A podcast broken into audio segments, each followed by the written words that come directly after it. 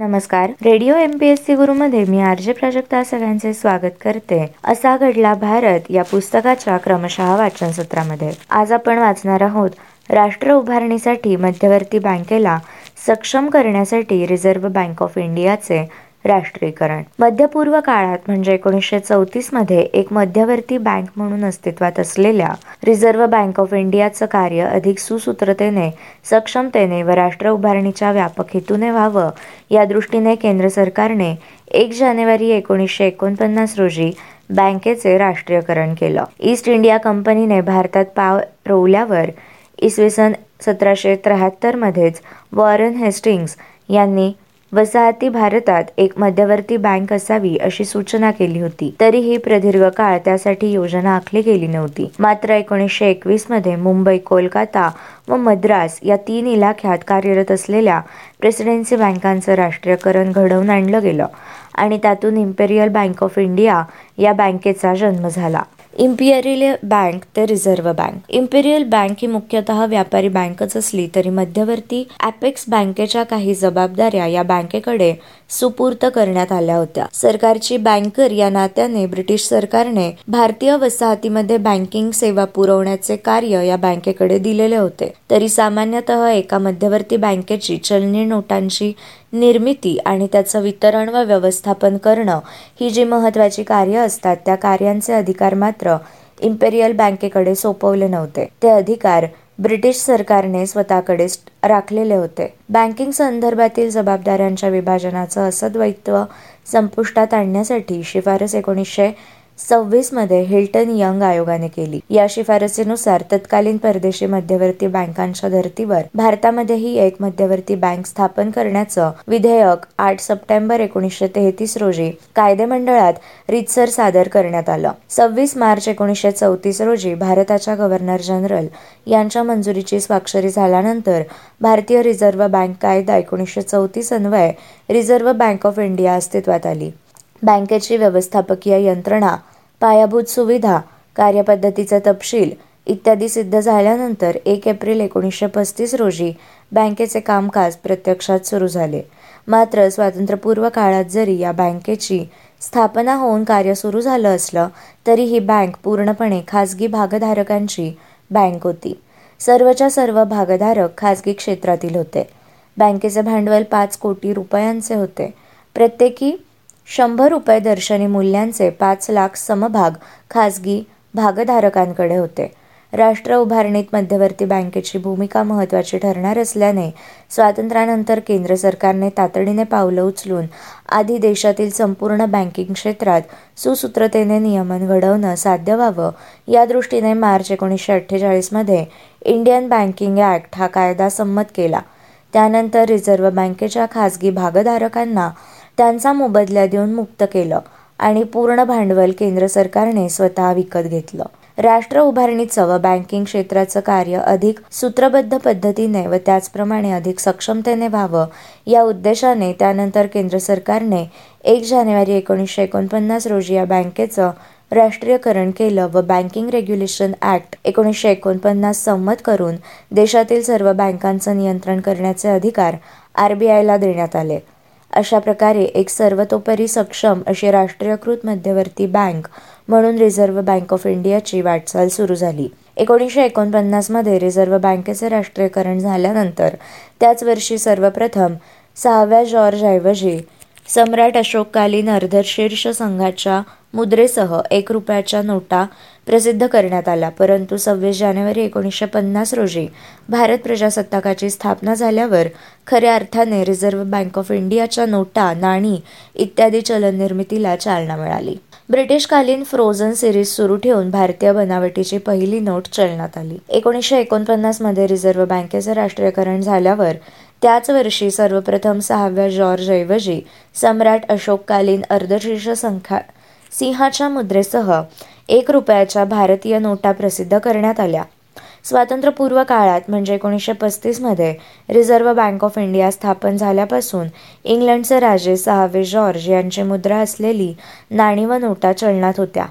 एकोणीसशे सत्तेचाळीसमध्ये देशाला स्वातंत्र्य मिळाल्यावर त्यांची पुनर्निर्मिती गोठवली गेली. परंतु व्यावहारिक सोयीच्या दृष्टीने एकोणीसशे सत्तेचाळीस ते एकोणीसशे पन्नास अशा काळादरम्यान या ब्रिटिशकालीन नोटा व नाण्यांचा वापर फ्रोझन सिरीजच्या स्वरूपात चालू ठेवला गेला. स्वातंत्र्यपूर्व काळात विविध संस्थानांची स्वतंत्र चलने होती. उदाहरणार्थ त्रावणकोरचे रुपये कच्छचे कोरीवाद स्वातंत्र्य मिळाल्यावर विलीन झालेल्या हैदराबादच्या निजामाची मुद्रा असलेली चलने. ही सर्व बाद करण्यात आली. तिथेही वरीलप्रमाणे भारत सरकारने अधिकृत मांडलेली चलनच लागू करण्यात आली. यामुळे या काळात स्वतंत्र नाणे दमडी पावली अशी ब्रिटिशकालीन चलनेच प्रचलित राहिली. एकंदरीत सव्वीस जानेवारी एकोणीसशे पन्नास रोजी प्रजासत्ताकाची स्थापना होईपर्यंत देशी चलन निर्मितीच्या दृष्टीने हा तसा संक्रमण काळच ठरला. व्यवहार समतोल प्रतिकूल झाल्यामुळे भारतीय रुपयाचं पहिल्यांदा अवमूल्यन. स्वातंत्र्यानंतर दोनच वर्षांनी भारताला रुपयाचं अवमूल्यन करणं भाग पडलं. वीस सप्टेंबर एकोणीसशे एकोणपन्नास रोजी भारताने सर्वप्रथम रुपयाचं अवमूल्यन जाहीर केलं. एकीकडे भारताची आयात निर्यातीपेक्षा अधिक असल्यामुळे आंतरराष्ट्रीय व्यवहार समतोल प्रतिकूल बनलेला होता आणि दुसरीकडे ब्रिटिश सरकारने व पूर्व ब्रिटिशांच्या आधिपत्याखाली असलेल्या राष्ट्रकुलातील इतर राष्ट्रांनी आपल्या चलनाचं अवमूल्यन केलं. त्यामुळे भारत सरकारला रुपयाचं अवमूल्यन करण्याच्या निर्णयाप्रत यावं लागलं. या निर्णयामुळे रुपयांच्या ब्रिटनच्या पाऊंड स्टर्लिंगमध्ये मूल्यात फारसा फरक पडला नाही. मात्र भारतीय रुपयाची अमेरिकी डॉलरमधील किंमत तीस सेंटवरून एकवीस सेंटपर्यंत कमी करण्यात आली. राष्ट्रकुलातील अन्य देशांप्रमाणे भारतानंही अवमूल्यन जाहीर केल्यामुळे भारताचं स्वतंत्र असं चलनविषयक धोरण नाही अशी टीका तेव्हा झाली. मात्र अवमूल्यन ही संरक्षण गरज ठरली होती असं रिझर्व्ह बँकेनं जाहीर केलं. त्या काळी अमेरिकेला भारतातून निर्यात केल्या जाणाऱ्या मालाला राष्ट्रकुलातील देशांकडून स्पर्धा निर्माण झाली होती. श्रीलंकेतून चहा पूर्व आफ्रिकेतून भुईमुग दक्षिण आफ्रिकेतून मँगनीज पाकिस्तानातून सूत या रूपाने ही स्पर्धा आकाराला येत होती. भारताने अवमूल्यन केलं नसतं तर भारतासोबत अमेरिकेच्या व्यापारावर त्याचा विपरीत परिणाम झाला असता व भारताची निर्यात आणखीनच कमी झाली असती. त्यातून भारताचा आधीच बिघडलेला व्यवहार समतोल आणखी बिघडला असता. भारतातने रुपयाचं अवमूल्यन केल्यामुळे हा धोका टळला व या निर्णयाचा परिणाम दिसून आला. एकोणीसशे अठ्ठेचाळीस एकोणपन्नासमध्ये असलेला असलेल्या आयात निर्यातीतील एकोणीस एक हजार पंच्याऐंशी कोटींचा मूलभूत फरक अवमूल्यनानंतर एकोणीसशे एकोणपन्नास ते पन्नासमध्ये एकशे बेचाळीस कोटी रुपयांतर्गत कमी झाला. त्यानंतर एकोणीसशे पन्नास ते एक्कावन्नमध्ये व्यवहार समतोलातील ही तूट आणखी होऊन कमी होऊन एकोणपन्नास कोटींपर्यंत घसरली. मात्र आयात निर्यातीतील ही तूट एकोणीसशे एक्कावन्न बावन्नमध्ये भरमसाठ वाढली. दोनशे सदतीस कोटी रुपयांचा आकडा तिने गाठला. परिणामी अवमूल्यनाचा तात्पुरता लाभ मिळाला तेव्हा दीर्घकालीन फायदा होऊ शकला नाही. दुर्मिळ खनिजांच्या सर्वेक्षणासाठी रेअर मिनरल्स सर्वे युनिटची स्थापना. अणुऊर्जेपासून वीज निर्मिती साधण्यासाठी युरेनियम सारखी दुर्मिळ खनिजा आवश्यक होती. त्यांचे साठे देशात कुठे उपलब्ध होतील त्याचा शोध घेणं त्याचं सर्वेक्षण करणं हे सर्व गरजेचं होतं. त्याच उद्देशाने भारत सरकारने एकोणतीस जुलै एकोणीसशे एकोणपन्नास रोजी रेअर मिनरल्स सर्वे युनिटची स्थापना केली. याच युनिटचं पुढे रॉ मिनरल्स डिव्हिजन असं नामकरण केलं गेलं. नंतर एकोणीसशे अठ्ठावन्नमध्ये ॲटॉमिक मिनरल्स डिव्हिजनमध्ये त्याचं रूपांतरण करण्यात आलं. ॲटॉमिक मिनरल्स डिव्हिजनचं प्रमुख कार्यालय सुरुवातीला राजधानी दिल्लीला होतं. Doctor P. के. घोष यांची या विभागाचे पहिले संचालक म्हणून नियुक्ती केली गेली. पुढे एकोणीसशे चौऱ्याहत्तरमध्ये या विभागाचं नंतर आंध्र प्रदेशातील हैदराबाद शहरात स्थानांतरण झालं. भारतातील भूगर्भशास्त्रज्ञांमधील अग्रणी असलेले प्राध्यापक एन डी वाडिया यांची या विभागाचे मार्गदर्शक व सल्लागार म्हणून नियुक्ती झाली आणि एकोणीसशे सत्तर पर्यंत त्यांनी या नात्याने विभागाची धुरा वाहिली. सर्वेक्षण व विभागाच्या कार्याच्या सोयीसाठी देशातील भूगर्भाची पूर्व पश्चिम दक्षिण उत्तर उत्तर पूर्व मध्य व दक्षिण मध्य अशा विभागांमध्ये विभागणी करण्यात आलेली असून या सर्व विभागात खनिजाच्या साठ्यांचा वेध घेण्याचं कार्य सुरू झालं. या विभागाचं तंत्रकौशल्य आणि अथक परिश्रमांच्या बळावर अल्प काळातच या विभागाला काही साठे शोधण्यात यश लाभलं. पहिला साठा एकोणीसशे एक्कावन्नच्या एप्रिल महिन्यात बिहारमधील म्हणजे आजच्या झारखंड राज्याच्या भागातील जादूगोडा येथे सापडला आणि त्याच वर्षीच्या डिसेंबर महिन्यात हा साठा प्राप्त करण्यासाठी उत्खननाचं कार्यही सुरू झालं. त्यानंतर पाच वर्षांनी म्हणजे एकोणीसशे छप्पन्न साली राजस्थानमधील उमरा येथे युरेनियमचे आणखी साठे सापडले. एकोणीसशे साठपासून पुढील तीन चार दशकात या विभागाने अनेक साठ्यांचा शोध घेतला.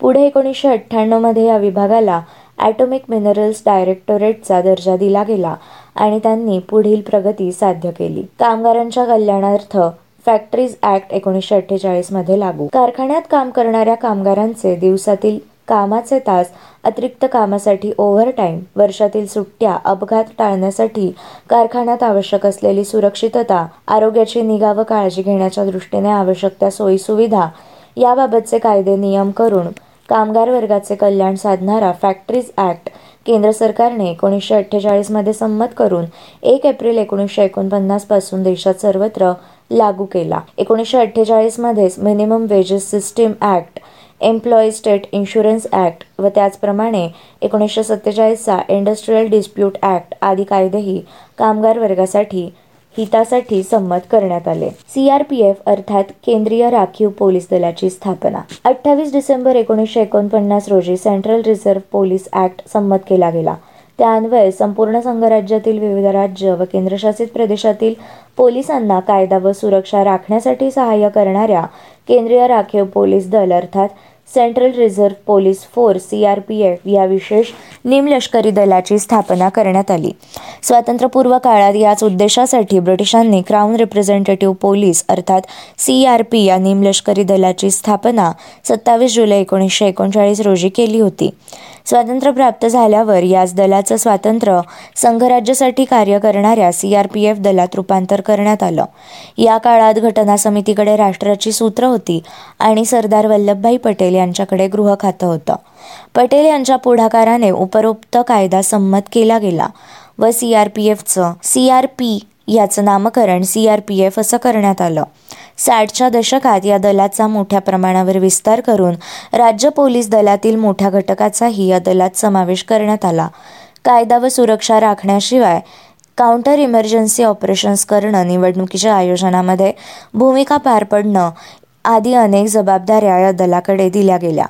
त्यासोबतच या दलाकडे ए के फिफ्टी सेवन सारख्या बंदुका light machines gun grenade launchers यासारखी अत्याधुनिक शस्त्र त्याचप्रमाणे लँड माइन डिटेक्टर्स सारख्या सुविधाही उपलब्ध केल्या गेल्या. भारत चीन सीमेवर एकोणीसशे पासष्टच्या भारत पाक युद्धानंतरही सीआरपीएफच्या बटालियन्सने लक्षणीय भूमिका बजावली.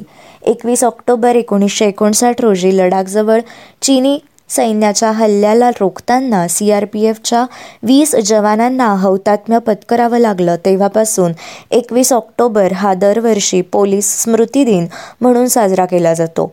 पुढे एकोणीसशे शहाऐंशीमध्ये सीआरपीएफची पहिली मराठा बटालियन उभारण्यात आली. दिल्लीत प्रमुख कार्यालय असलेल्या शाखेची दुसरी बटालियन एकोणीसशे शहाण्णवमध्ये गांधीनगर गुजरात येथे स्थापन केली गेली. वैद्यकीय क्षेत्रातील संशोधनासाठी इंडियन काउन्सिल ऑफ मेडिकल रिसर्चची स्थापना. नवनिर्मित भारतात वैद्यकीय क्षेत्रातील संशोधनाला चालना मिळावी या उद्देशाने स्वातंत्र्यापूर्वी अस्तित्वात असलेल्या इंडियन रिसर्च फंड असोसिएशन म्हणजेच आय आर एफ ए या संस्थेचे एकोणीसशे एकोणपन्नास साली Indian Council of Medical Research अर्थात आय सी एम आर अर्थात भारतीय वैद्यकीय अनुसंधान परिषद या संस्थेत रूपांतर करण्यात आलं. स्वातंत्र्यपूर्व काळात म्हणजे एकोणीसशे अकरा साली वैद्यकीय संशोधनासाठी आय आर एफ ए या संस्थेची स्थापना करण्यात आलेली होती. पण स्वातंत्र्यानंतर संशोधनाची व्याप्ती वाढवणं आवश्यक होतं आणि या कार्याला गती मिळणंही अपेक्षित होतं.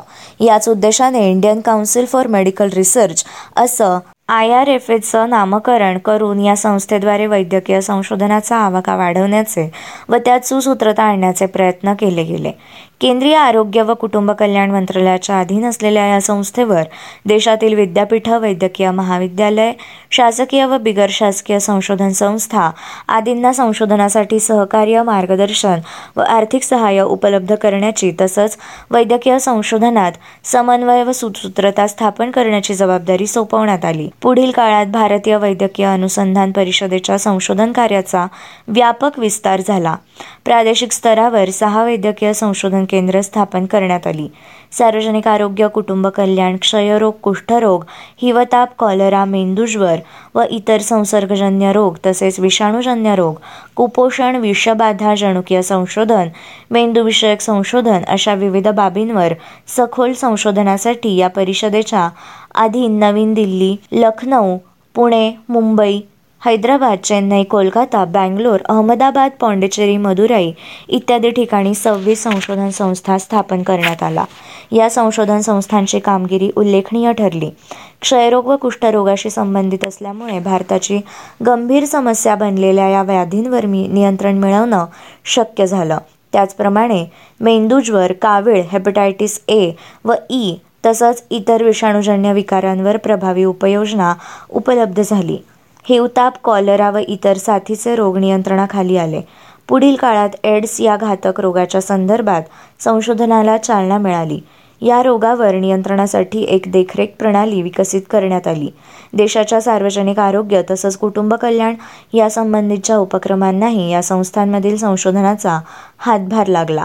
एकंदरीतच भारतीय वैद्यकीय अनुसंधान परिषद व तिच्या अधीन असलेल्या संशोधन संस्थांच्या संशोधन कार्यामुळे नागरिकांचं जीवनमान उंचावण्यास मदत झाली. मित्रांनो हे होते असा घडला भारत या पुस्तकाचे वाचन सत्र अशाच माहितीपूर्ण सत्रांसाठी stay tuned to radio M P S C Guru आमच्या कार्यक्रमाचा फीडबॅक देण्यासाठी तुम्ही आम्हाला व्हॉट्सॲपवर मेसेज करू शकता.